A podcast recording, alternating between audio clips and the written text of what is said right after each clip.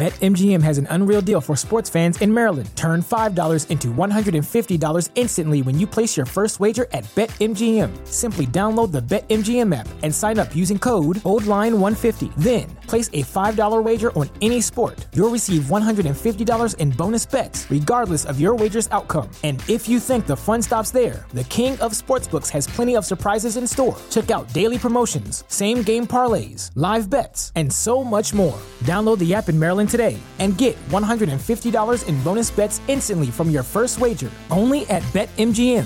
BetMGM and GameSense remind you to play responsibly. See BetMGM.com for terms. 21 plus only.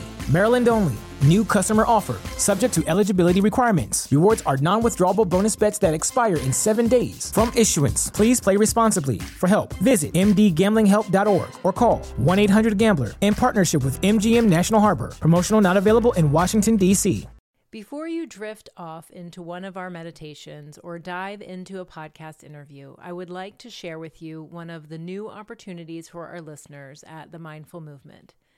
This is Sarah Raymond, and I'm so excited to announce the expansion of our coaching services to include two of my good friends and excellent coaches, Nikki Dyer and Laura Cannon. Both Nikki and Laura provide their own unique skill sets, allowing us to meet the needs of our growing audience. If you want to learn more, just follow the coaching link in the show notes. As always, we are grateful for your support and look forward to working with you. Hello, and welcome to the Mindful Movement Podcast. I'm your host, Les Raymond, and I want to thank you for joining us today for another episode. I'm really excited about this guest today. His name is Ashok Gupta. I ran into Ashok's work when I myself kind of hit a roadblock in my own healing, and it seemed to dead end at the nervous system. If you're not familiar with the ideas of neuroplasticity, Ashok's work has kind of tapped into, I guess, the neuroplasticity-ness that we have as humans to retrain the brain in a way to allow us to heal and move forward. Oftentimes, when we get an illness, what happens is the nervous system can actually get stuck in some way. It's stuck in kind of a state of stress, and it it doesn't really allow you to get the healing that you need and move forward on your journey. So sometimes we need to take a pause and actually retrain the brain how to interpret our environment, whether it's inside of our body or external, so that it feels safe and it can move forward. It's a very interesting topic, and I think in general, we're really just scraping the surface of how powerful this tool is, is and I think we're going to hear a lot of it of different brain training tactics to move forward in the future of, of medicine, really. So I hope you enjoy the episode. Ashok's been kind enough to offer a discount to any of our listeners for any of the programs that they offer that you're interested in. So take a look at the show notes for, for that. I hope you enjoy the show, and thanks for listening.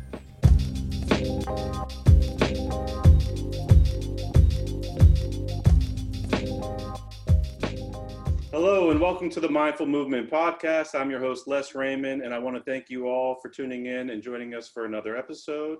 Today's guest is a health practitioner, a filmmaker, a public speaker, the founder of the Gupta program, the founder of the Moving, uh, the Meaning of Life experiment, and more recently, the Coronavirus Challenge. His name is Ashok Gupta. Ashok, can you say hello to our audience for me?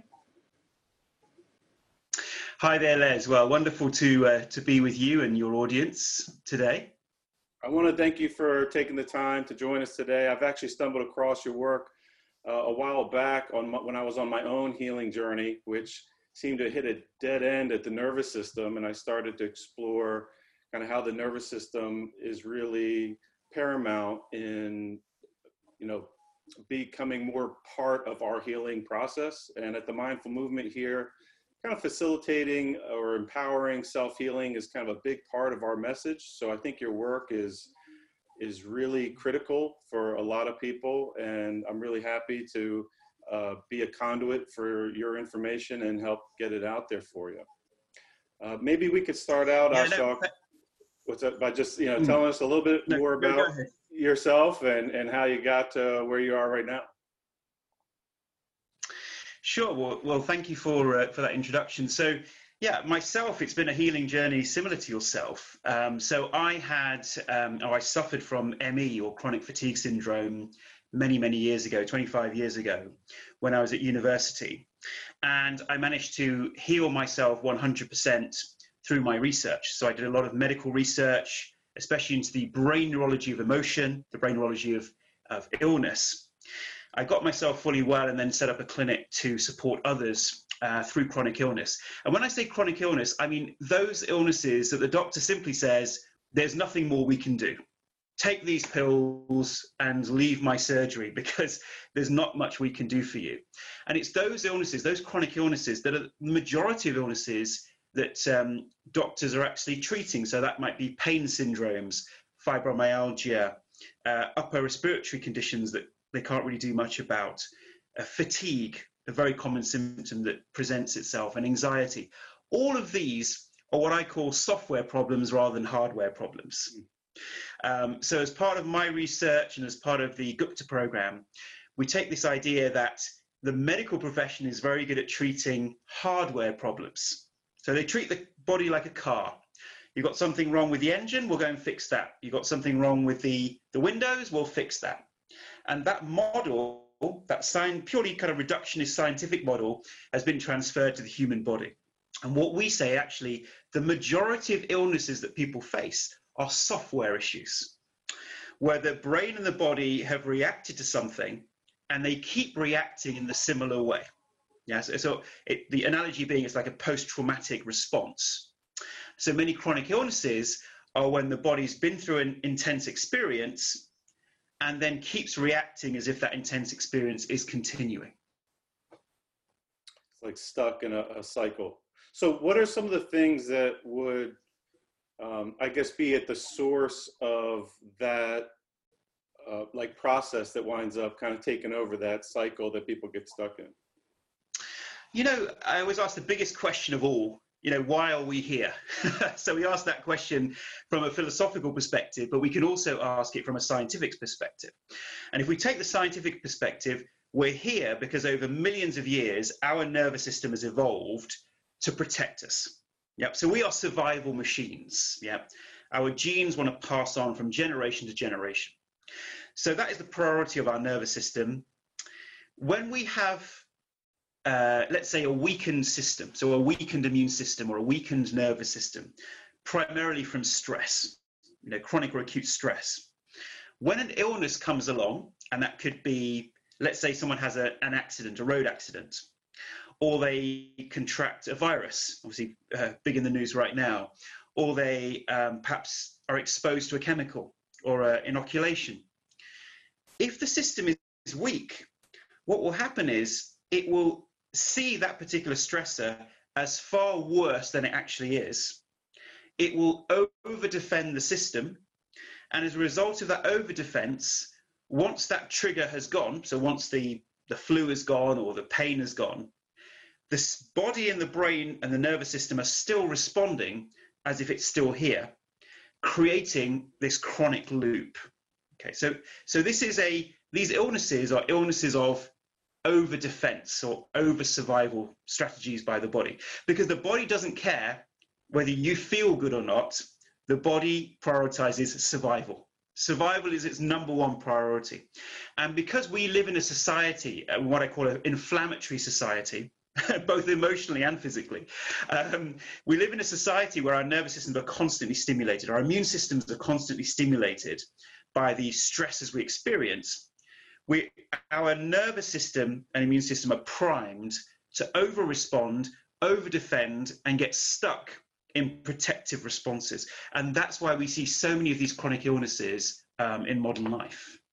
So basically, you're saying the, the chronic illnesses, the, the collection of symptoms that people are most likely to experience are really from like an immunological dysfunction. So where the immune system, when you say the reaction, you're really talking about an inflammatory reaction. The immune's response, immune system's response to whatever the insult is, the whatever the uh, the environmental stressor or biological stressor, whatever, or, or, or like the physical trauma. It's the immune system's essentially stuck in reaction mode and needs to be somehow reset somehow That's exactly right. Yes. So we call all of these suite of conditions, and there's many of them, including POTS and uh, you know many other conditions related to ME and chronic fatigue syndrome.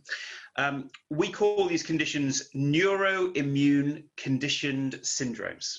So neuro because they involve the nervous system, immune because obviously there's conditioning in the immune system as well. Uh, conditioned essentially means learnt, a learnt response, and syndrome because there's a collection of symptoms which are unique to each person according to their genetic or uh, bodily vulnerabilities. So neuroimmune condition syndromes. And once the brain has got trained to over-respond as a result of that intense experience, the body and the brain will keep triggering. Yes, there is an inflammatory response, but there's also a neurological response. There are um, endocrine responses. There are mitochondria that aren't functioning correctly. Uh, you know, all of the systems are now in a state of hypervigilance and sympathetic mode. So constant overstimulation of the immune system and nervous system is at the root source of many different illnesses. So why is that? Why doesn't the immune system understand when maybe the, the threat has dissipated? Why doesn't it know, just like it knows to respond when it needs to, why doesn't it know how to chill out when the you know immediate uh, um, stress is gone?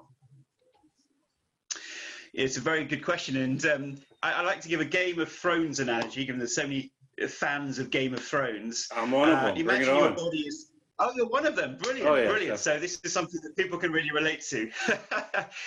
um, so imagine you are the king or the queen of the castle. I'm assuming you're the king of the king of the castle, and your body is the castle itself. Yeah, and the army is your nervous system, and the navy is your immune system. Okay. Now, that castle is surviving, everything's going well. Yeah, everyone's well fed, everything's good. Winter hasn't come yet. and then suddenly there's a famine, let's say, or there's a, a, a, drought. So suddenly the people, the army, the navy, the people living in the castle, they're all weakened. Yeah, they're, they're weakened physically. Yeah, they can't do as much. They're under stress. And that could be the physical stress of the drought, or it can be emotional stress. Let's say, for whatever reason, there's some level of emotional stress amongst the people. Then an army comes invading over the hill. The immune system and the nervous system, so your navy and your army, are primed and ready to defend, but they're weak. So they defend against that army and they manage to fight off that invading army and they think, oh, phew, thank God for that. You know, we, we managed to do it. But then another army comes over another hill and they fight it off and they think, phew, we managed to do that even though we're so weak. Now, that army and navy, because they're so weak, are they going to switch off in the good times and just drink and be merry? No, they are going to be constantly using up the castle's resources to replenish themselves, to have all the sentries guarding the castle, making sure that another army coming over the hill, they'll be able to defend. And now what happens if there's just, I don't know, a little girl walking over the hill or someone on a horse walking over the hill, they are so traumatized and ready to fight that they will send out battalions of the army and the navy to go and figure out if this is a threat. Okay. Because they've become so traumatized by the experiences that it doesn't matter how logical we are to say, hey, look, come on, guys, chill out, there's nothing wrong. They must ensure survival of the castle. And an analogy similar to this is that of um, people who go into war zones. Yeah.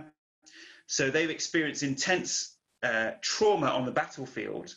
And even when those veterans then come back to civilian life, they, if they hear a, a balloon popping or a car backfiring or, uh, you know, someone threatening them, the nervous system response that they get is pure panic and that is the body's defensive strategy saying, you were in danger before and it nearly, you nearly lost your life.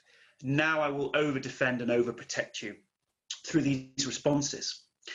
And the key answer to your question is because we live in a more threatening environment than we did a few hundred years ago, in terms of emotional stress, physical stress, mental stress, stress, spiritual stress, then it means that even once we've recovered from the condition, these systems don't want to switch off. they still feel threatened. So now emotional stress, and many people who have these conditions report this, even emotional stress can trigger off uh, one of these responses. Yeah, I could speak to that. Definitely. I've experienced that. And, uh, and I've definitely experienced where like I could relate to what you talk about, how everything's kind of on, on guard where when you're not doing well and I guess your system is suppressed, that the, the little things will kind of trigger you that really shouldn't. Like, I remember when I was in the worst of it for me, like something like uh, maybe dropping a plate or something, where you should have, you know, a half a second of, I don't know, oh shit, I dropped it, you know, that, you know, you're pissed off mm. for like a moment. But it would be yeah. like a, there would be like this big physiological response that seemed really out of proportion, where like I would feel mm. adrenaline dump into my gut. It would like there would be this strong physiological response that was not ideal. It was clearly not normal over small things. And um, mm-hmm. it was like the, the threshold had really been compromised. So what's the process? Like how does you you have a program that is an online program that I've heard many good things about. I mean, what's the process or the science behind how to reset that system? Like how do we interact with kind of the subject, the subjective, like the subconscious mind's perception of these uh, potential stressors? Yes. So um, I want to just start off with a bit of brain neurology to answer that question. So we have two main brain structures that we believe are involved in these types of conditions. One being the amygdala, and we have two of them kind of sitting behind the eyes in the brain and another brain structure called the insula, which kind of sits between the limbic system and the cortex. And in animal studies, both of those systems have been involved in conditioning responses in the nervous system and the immune system. So I believe that those two brain structures um, are at the core of the issue, although the entire brain is involved. Now, I believe that the learning, as I said, is in those two brain structures. And each time you have a stimulus, whether it be an audio stimulus, a physical stimulus or an infection or whatever it may be, or a pain stimulus from the body, those brain structures cannot control the bodily response anymore. So normally the insula takes all this information from the body, processes it, and then creates a response. But we know in these conditions, especially fibromyalgia, that the insula is actually shrunk and it can no longer process the pain signals from the body. So it is just constantly just sending panic systems across the entire physiology. These structures can be controlled by our more conscious, rational brain. And I don't mean mind here. So these conditions are definitely not in the mind, but they are in the brain. And that's a, a big difference there. So in neurological research, what they found is there are projections that go from our prefrontal cortex, uh, potentially also from our hippocampus, that project to the amygdala and these other brain structures to calm them down. Okay, so it's almost as if this brain structure says, "Panic, panic, we're in danger." This and this prefrontal cortex says, either, "Oh my gosh, you're right, we're in danger," and sends a confirmation response back to the subconscious brain, or it can send a different response down to the subconscious brain. Now that's fine when we're doing something around emotional reactions. So if someone calls you an idiot, right, your amygdala will fire off, going danger, fight or flight. But you can consciously say, oh, just let it go. So what? He called me an idiot. You know, let, let me just let that go. But when it comes to the immune system and nervous system, those signals are far more subtle and profound. So, what we do in our program is train people to become aware of the physiological signals, the uh, cognitive signals, that and emotional signals that indicate that a danger response is being put into play. And then there's a specific seven step process that trains the brain, the prefrontal cortex, not to respond to those signals. And in fact, send messages back to the subconscious brain, the amygdala and the insula, that we aren't in danger during this period of time. So you're switching off uh, immune and neurological responses through um, these brain retraining systems. And I wouldn't, it's very different to cognitive behavioral therapy or any kind of talking therapy. It is training the nervous system. And an analogy of this would be let's say we learn to drive, right? We can't sit there on the first lesson when we learn to drive and say, right, if I'm really positive and if I imagine moving the steering wheel and the, and the, the shift, the gear shift and the accelerator, I somehow will be able to drive. No, we need, you know, five lessons, 10 lessons, 15 lessons, sometimes 50 lessons right. to train our nervous system to drive that car automatically until eventually we could be eating a sandwich or talking on the phone whilst we're driving. Those processes have become automatic. And in the same way, at the moment, in a lot of these illnesses, our brain processes become automatic to over defend and over respond. They need to become to come to conscious, rational uh, awareness, be retrained, and then the system goes back to a different homeostasis, a different state of reactivity.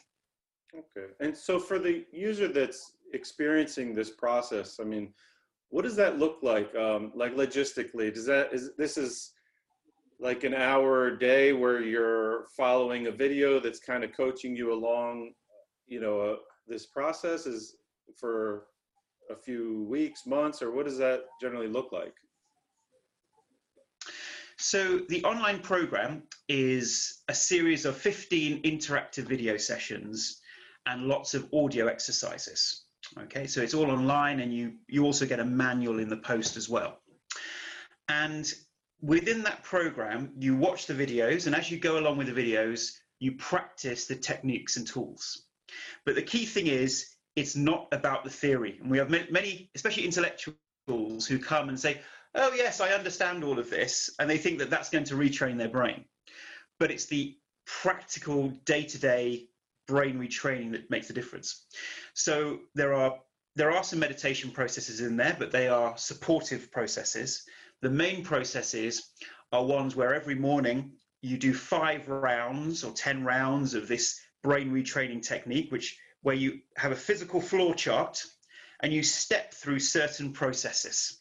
Mm. Yeah. So you step here, right now do this. Take a step here, now I do this. Take a step here, now I do this. Simply because these defense responses are primeval evolutionary responses. You can't just tell your brain, hey, my friend, just switch that off. It's not going to listen because it's doing what it thinks is best. So it's a very visceral bodily involvement in switching off danger responses. So there's some self coaching, there's visualization, there's breathing. It's a whole structured process of sending those messages back to the unconscious. Supported by uh, meditation as well and a holistic perspective. So some there are some brain retraining programs that just focus on brain retraining. But ultimately, we are a holistic being, and I'm sure you obviously uh, uh, uh, concur with that.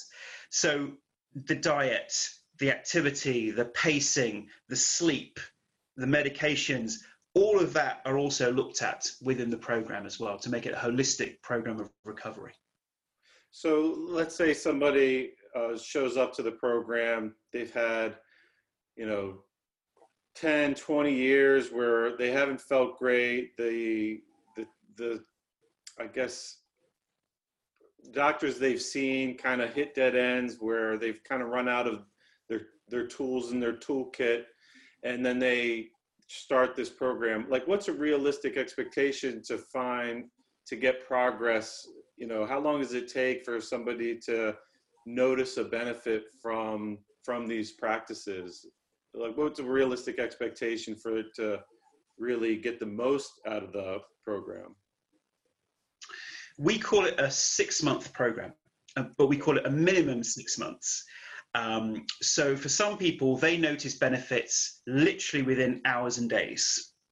Others, it takes weeks, others, it takes months. But we would say that it's a program of recovery which you stick to for a year, a minimum of six months, but up to a year. And during that year, we hope to get somebody, uh, probably within six months, up to about an 80% recovery, a 70 to 80% recovery because that final 20% is then reintegrating yourself back into normal activity and that can take a little longer. So that's not necessarily brain retraining. Actually it kind of is. You, you are still doing some level of brain retraining but you're pacing and training your body to get back to used to doing normal activity yeah? So that would be a good outcome would be to get to you know 80 to 90 70 between 70 to 90 percent of your original uh, abilities within six to 12 months. That would be our kind of program. And we're realistic about that because some people say oh but you can do it in you know one weekend or you can do it in a week. The challenge with that is you may have that intensity of experience of brain retraining, but unless it is continued for a consolidated period of time, you're likely to get a dip and you're likely to kind of have symptoms come back because the retraining hasn't been deep and consolidated when you're going through your challenging times.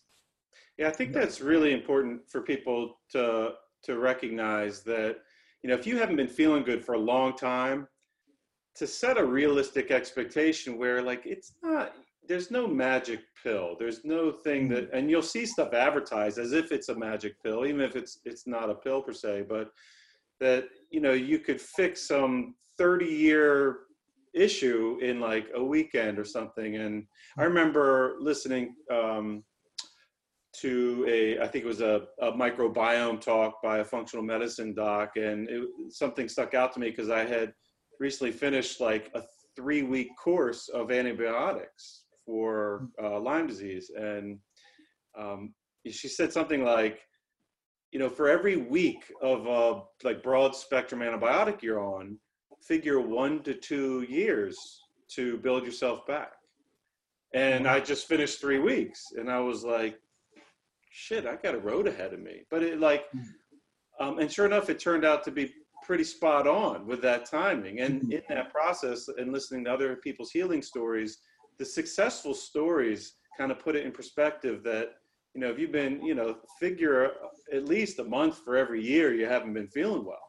So, mm. you know, if you've been through 20 doctors or something, you probably haven't been feeling well for a long time and you still have a mm. road ahead of you. And it's, it's good to set that expectation going into it. So so hmm. you're not frustrated where you started something and a week later you're not all better. Like mm. you have an understanding that you you're in a, a journey of some sort, and that's okay. Not you know it's not mm. going to go away overnight, but as long as your steps are mostly forward steps, you know, keep mm. practicing. Yes, and we also share with people please don't compare yourself to others. Yeah, you're on your own healing journey. Everyone's at different starting points. Everyone's got a unique brain or how long it takes to retrain your brain is a very unique thing.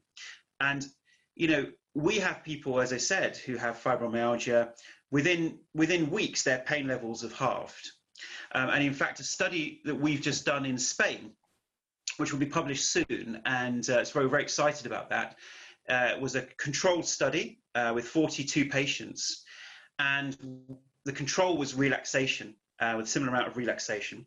And then our program and it found that within eight weeks, uh, on people on our program, their fibromyalgia scores reduced by 40%, as well as many other pain scores, uh, whereas the relaxation group had no change. Yeah, so this is a really groundbreaking study that will be published soon and should obviously then generate a lot more interest, um, uh, you know, to, for, for larger scale studies in what we're doing. Um, but it's just really exciting to know that there are now solutions and ways forward for patients that don't involve medicines, that don't involve something that can be even more impactful on the body, yeah. but actually we can heal the root cause, which is our own body stuck in a position which it thinks is right for it, but isn't right for it.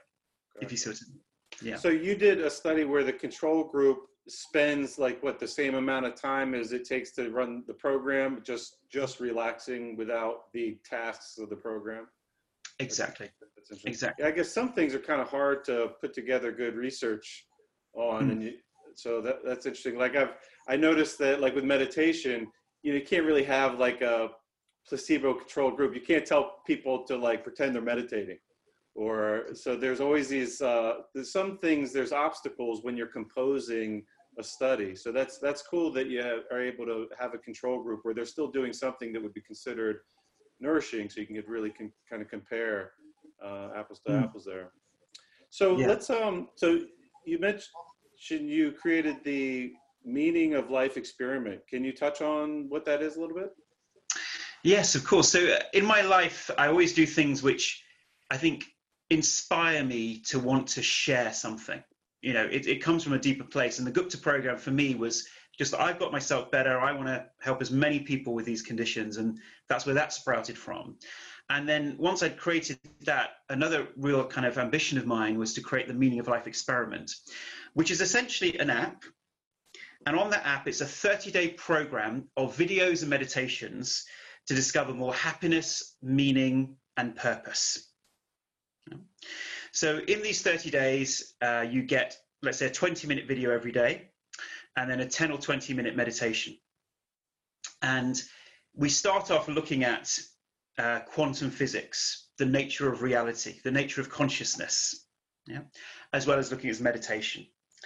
Then we go through a hypothesis, and this is, I guess, based on Eastern philosophies, a hypothesis of how this universe actually works and our position, our place in this universe, how the mind works, how the intellect works.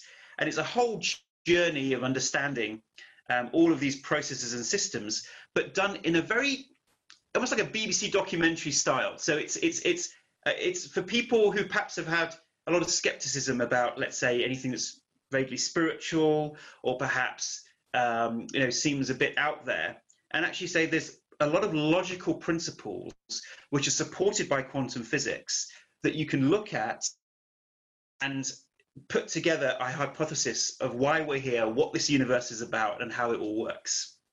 And uh, you know, we've had people who've who are religious, uh, people who are who are Jews or Muslims or Christians or Hindus, and we've had people who are atheists or agnostics who've been able to go through this program and discover what shares what we all share as human beings, those core values, and say, even though this stretches me, I can understand this and I can uh, believe it.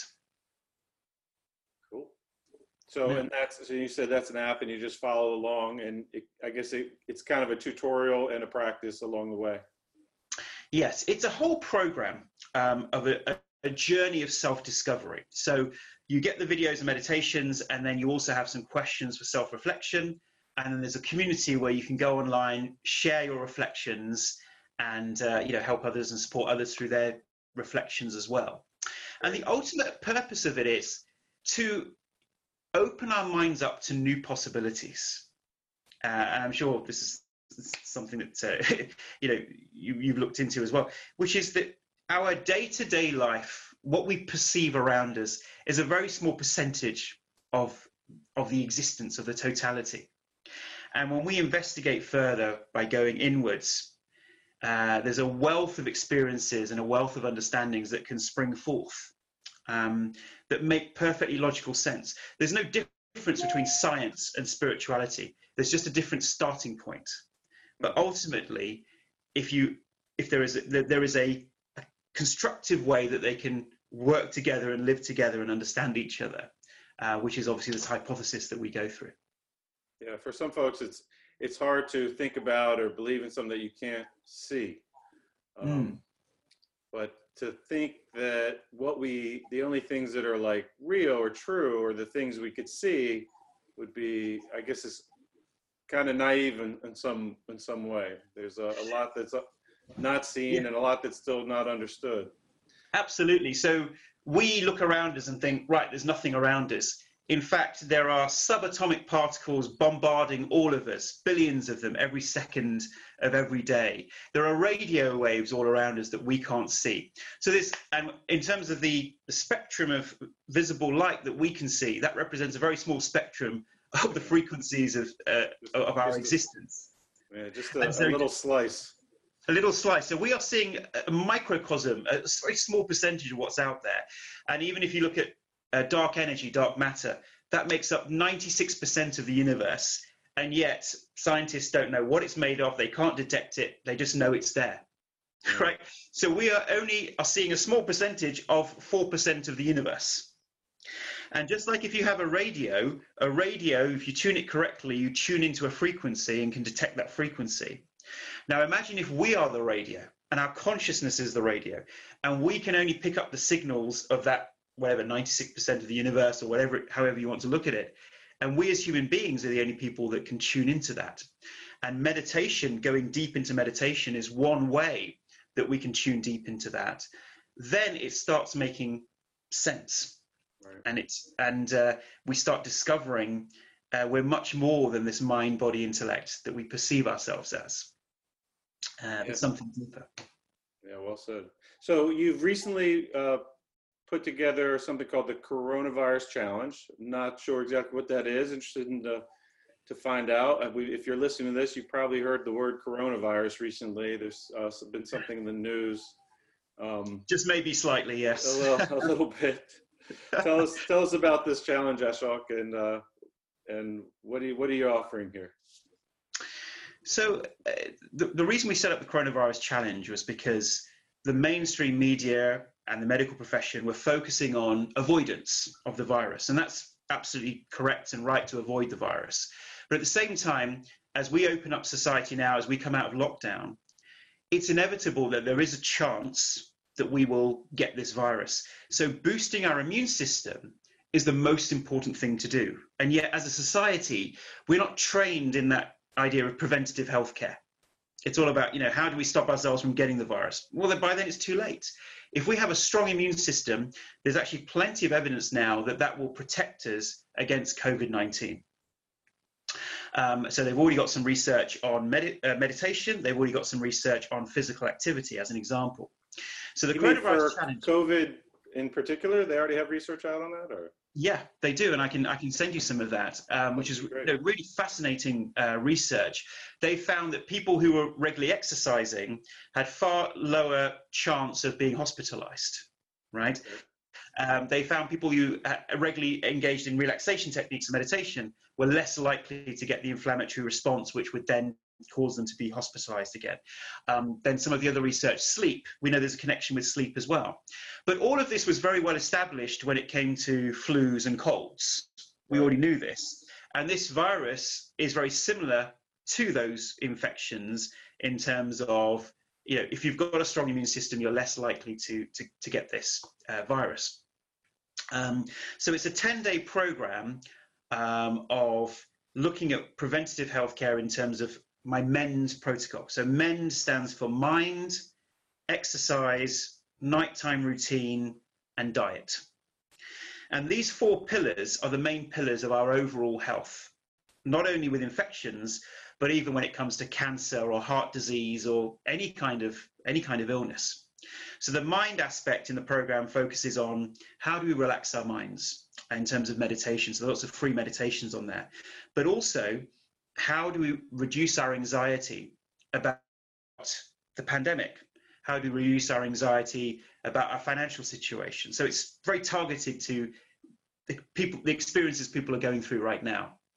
Then E is for exercise. What does the research say? I mean, we we spent um, a long time, the last 20 years, researching the immune system, and so each of the recommendations that we make in this program has been backed up by research and we provide the actual research study. So people can go away and, and look at the evidence themselves. So exercise you know the certain amount of exercise you can do halves the chances of you getting an infection. Yeah? Sometimes it can reduce your chances of infection by 80% you mean it reduces your chance of acquiring it or it reduces your your probability of getting like sick from it. I know there's a lot of people that could get contract it and they don't really even know. Yes. Um, because I guess their immune system's just doing its job. So mm-hmm. does it can you can you inter- interact with other than like avoiding people can you interact with your ability to just contract it or can you only interact with how well you're going to respond once you get it it's the latter. It's how well you will respond once you get it. And there's several layers. So what happens is we are constantly exposed to flus and colds and infections right. and viruses, and they live in our bodies. They can be opportunistic infections, and I'm sure at some point we can talk about Lyme disease because we treat that as well, and we often we treat that as an opportunistic opportunistic infection. So we're constantly bombarded by these things, but it's a question of whether our immune system fights them off straight away so that they don't turn into an infection. An infection meaning that it's it's multiplied enough that it's causing symptoms uh, in the body. Okay, and so these interventions don't stop you necessarily from getting it, but they stop it from turning in, into a symptomatic um, illness. So the first layer of our defense is the epithelial cells in the nose and the back of the throat. When the virus comes, it then enters those particular cells. If our immune system is strong, um, it should be able to fight it off at that point. If it's not, then the virus starts coming down the throat into the lungs. The second layer of the immune system is there to fight it off. If it can't, then it starts infecting the lungs, and then we get severe problems. So, boosting our immune system works at several layers. So, you were going to ask Les.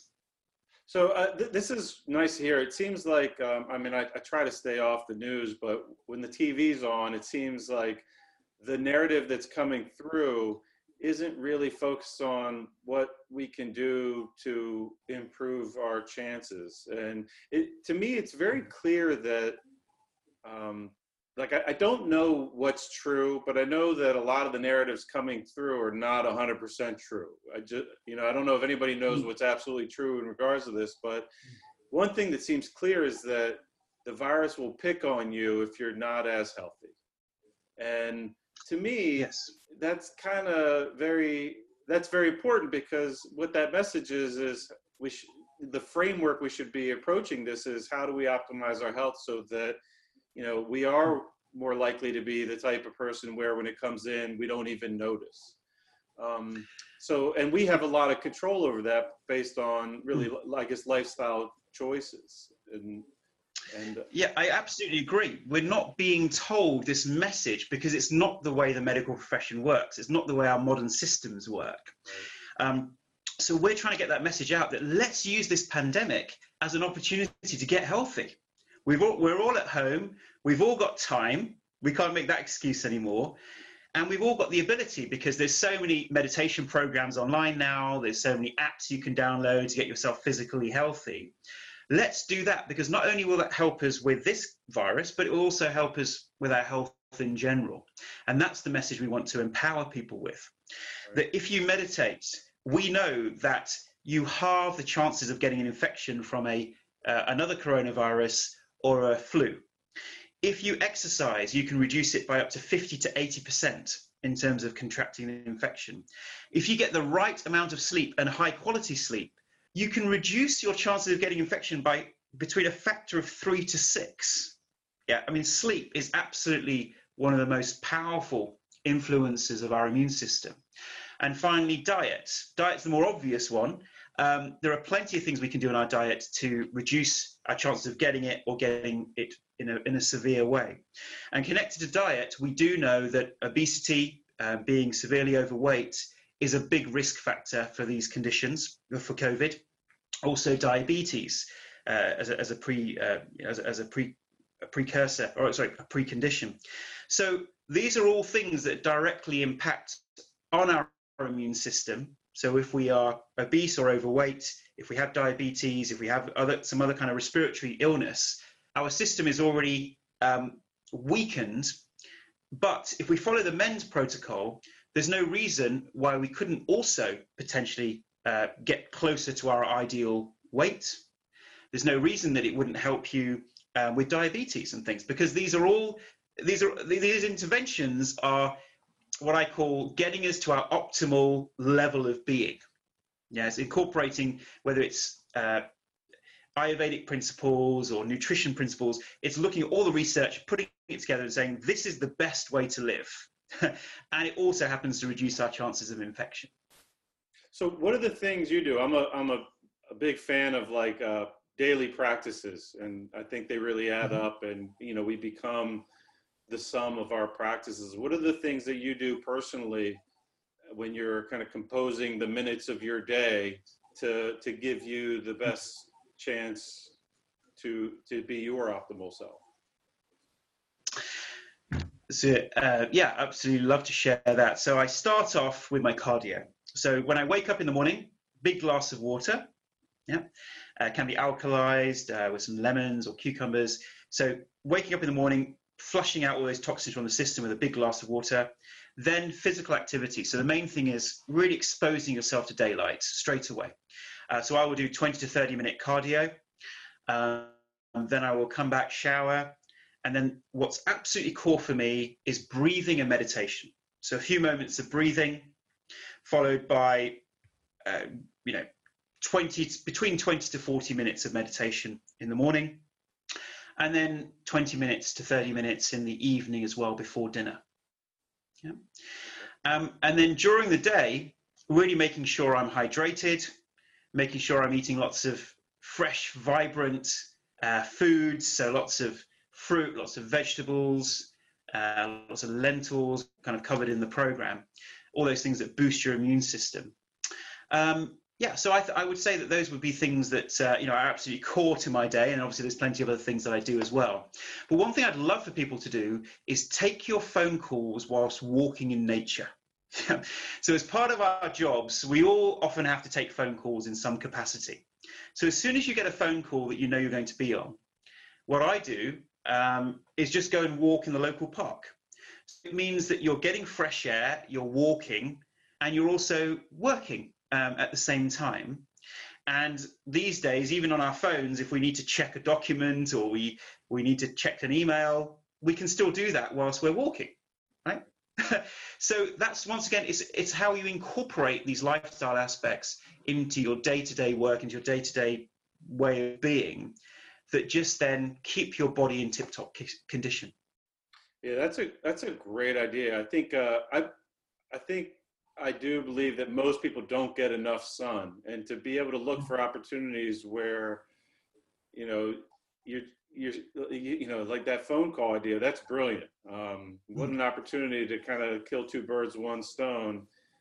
You could sit in artificial light in a controlled environment, or go out and, and let that nature connection just happen around you and not. Sometimes uh, I'll check my steps, and I'll and I've done fifteen thousand steps because I've been on the phone for three hours. right? And I'm yeah, like, brilliant. You know, I've had three hours of ex- exercise. Sure, hours of walking, but it just feels good. And when you're on the call, uh, you know, many of us are on calls all day.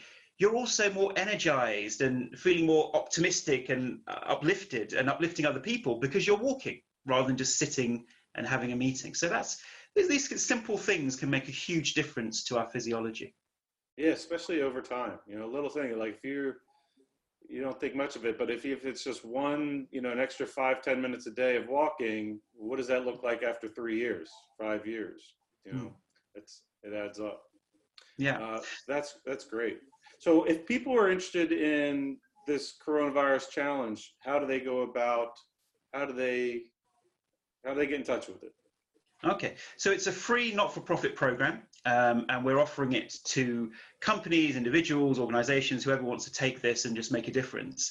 So the website is thecoronaviruschallenge.com, and you go on there, you just simply sign up, and then you have access to the online system with all the videos, the meditations, and all the knowledge to, to kind of boost your immune system. So it's very, very simple. And uh, yeah, we'd, we'd love for, for more people to use it, to try it, and realize that there's nothing more important than doing this right now. Okay. We are in a situation where this COVID, and you know, people say different things, it is actually not just about the death rate that we're seeing, but it's also the long term scars. So we know from some latest research in China that if you contract the virus and it affects you in some way, there can be some physical scarring in the lungs, so it can affect you long term in the lungs, but also there are many people seeming to contract chronic fatigue syndrome, ME, as a result of it as well, because it is quite a severe infection if it takes hold. So, right now, boosting our immune system, making sure it doesn't turn into an infection, there can be nothing more important because as we come out of lockdown, the chances actually increase that we will be exposed to it once more. There will be outbreaks. There's there's no question of it. Um, until there is a universal vaccine, which could be you know two years away, realistically at least. Therefore, let's focus on our health. Let's empower ourselves to do that. And why is it we don't? Because we've been taught as children, as adults, that you get sick and then you go to the doctor. We need to shift that way of thinking and that model to say we are we take charge of our own health and we can actually make a difference. Uh, and, and, something I'd love to share with you, uh, I don't know if you've seen this research, it'll be very powerful for, for other people you speak to. In Harvard did a study on meditation and relaxation techniques. This was in 2015, where they followed 5,000 people for a year in terms of how much they visited a doctor or a hospital. And then they taught them to meditate for 20 minutes a day, to go and go into a deep relaxation state. And then they followed them for a year afterwards. And believe it or not, they found a 42% drop in the usage of medical facilities. That's substantial. 42%, nearly halving. Now, if someone, if a drug company came up with a drug that halved the amount of usage of medical facilities, it would be the miracle drug of the 21st century. I mean, literally, we'd be talking about it everywhere. And yet, because it involves something that the drug companies can't benefit from and involves some time and effort to, to learn it and do it each day, but it, it doesn't, as we know, it doesn't become an effort after a while you know, it's not even, it wasn't even front page headlines. And yet it should be. As a civilization, we have the tools and know how to take care of ourselves, and yet it isn't being promoted. Yeah, uh, you know, they don't have the incentive. I mean, you, it's hard to, for the, you know, Western model to make money telling people to go meditate, that's for sure. Um, but yeah, we do have a lot more control than most people give ourselves credit for in our in mm. our well-being and you know as part of it is personal responsibility. Like you know it's easy to take a pill and uh, you know dedicating 20 minutes a day for some people at first like that's really overwhelming. Like especially if you hmm.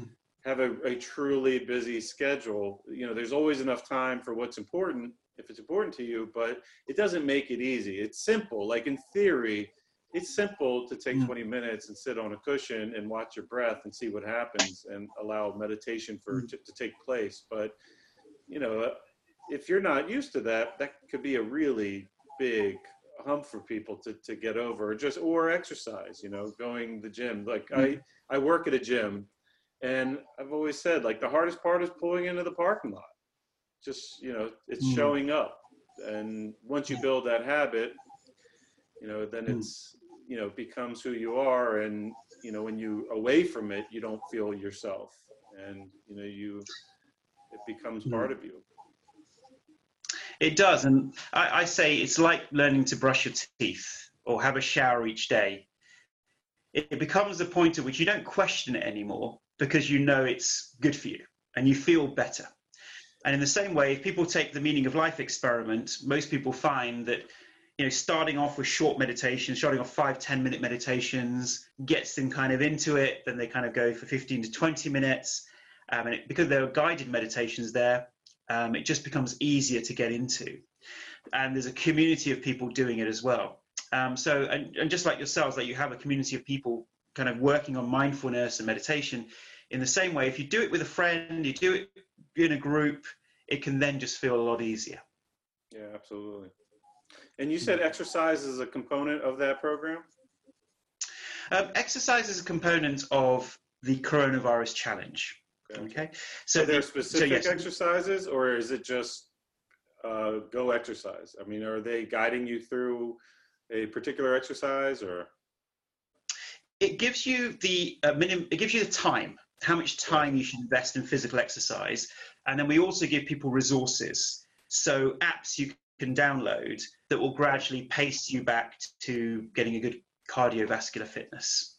Gotcha. Oh, that sounds like a great tool. Um, and for those listeners, we'll be linking to all, all these um, ways to connect to these ideas and these programs in the show notes. So uh, keep an eye out for that. Uh, Ashok, is there anything else you'd like to touch on or share with the audience uh, yes, absolutely. Um, something that we're launching, as if we didn't have enough on our plate at the clinic, yeah, like but something else that we're something else we're launching um, uh, very soon. I'd love for your your listeners to to have a look at this. Is something called Humanity's Wake Up Call, which is essentially saying that so many of us feel that something has to change and shift now. We can't go back to the way that we were living before this pandemic politically, economically, socially, education wise, environment. We all have that feeling that, look, this is an opportunity for the world to come together. We've never had this opportunity before. to say, let's start a movement of people that want to see change, the way that society is structured at a fundamental level. So we have this online summit um, where we have lots of top speakers. We have Naomie Harris, the, the Oscar nominee. Uh, we have Connie Huq as a t- BBC TV presenter.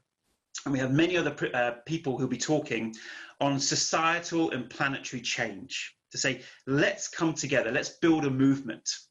So we'll be discussing our political system, uh, you know, uh, and racism. We'll be discussing how our education system needs to transform into a human values education system, about how healthcare needs to transform. Instead of taking up 20 to 25% of the economy, we now need to focus on preventative healthcare and roll it out to the, the masses. Um, environment, we've got to stop talking about this now. And if we took the same action as we are on the pandemic for the environment and all of these issues, we can make a difference. There just hasn't been the political will before. But if we have enough people coming together and saying, let's make a change, let's join this movement, um, then we can actually bring these things to fruition and change policy around the world. So that's the inspiration that we want, we want to give to people. So we'll be having this summit and there'll be an opportunity online for people to connect with organizations and individuals. There'll be, there'll be a kind of virtual Facebook kind of system on there, but we won't be using Facebook. Um, so we want to get people to network and get on board with this. Okay, great. Well, uh, I will keep a lookout for that, and we will post again all that stuff in the show notes. Um, Ashok, I want to thank you for taking the time today. This has been really cool. It's great to finally meet you. I've heard about you for a while now, and it's great to hear your story. And it seems like you, you have a, a ton to offer. So I do encourage our listeners to go check out your resources at guptaprogram.com. And you said the website for the coronavirus was the coronaviruschallenge.com? That's correct, yes. Okay, great. Yeah. Um, so again, I want to thank you, and, and I want to thank the meaning the... of life. Uh, oh, for the meaning of life, uh, if people want to download the app, it's uh, themeaningoflife.tv. Okay, themeaningoflife.tv. Okay, great. Thank you. And uh, I want to thank the listeners for tuning in. I hope you got some value out of this conversation. And if you have any comments, please reach out to us. And uh, Ashok, I hope that we could speak again sometime in the future. And maybe one day when things settle down, we'll meet in person. I look forward to it. And that would be lovely. Yes. and again, thanks everybody for your listening. I hope everybody has a terrific day. Well, I hope you enjoyed that episode. I know I did. It was great to finally talk to Ashok after checking out his work quite a bit over the years. Um, if you find yourself like you are stuck in some healing journey where you may be at some kind of dead end, a roadblock, like you just can't break through a plateau of something, it might be worth checking out. Uh, there's a good chance that there's something involved where if you get your nervous system working for you, that maybe you can make some progress. So check out the show notes for more information on that. I hope you enjoyed it. If you have any questions or comments about this topic, I'd love to hear from you. And I want to thank you again for listening. And if you are enjoying these episodes, if you haven't yet, please go to your podcast player and offer a review. I would greatly appreciate it. Hope you enjoy your day and stay tuned for more episodes.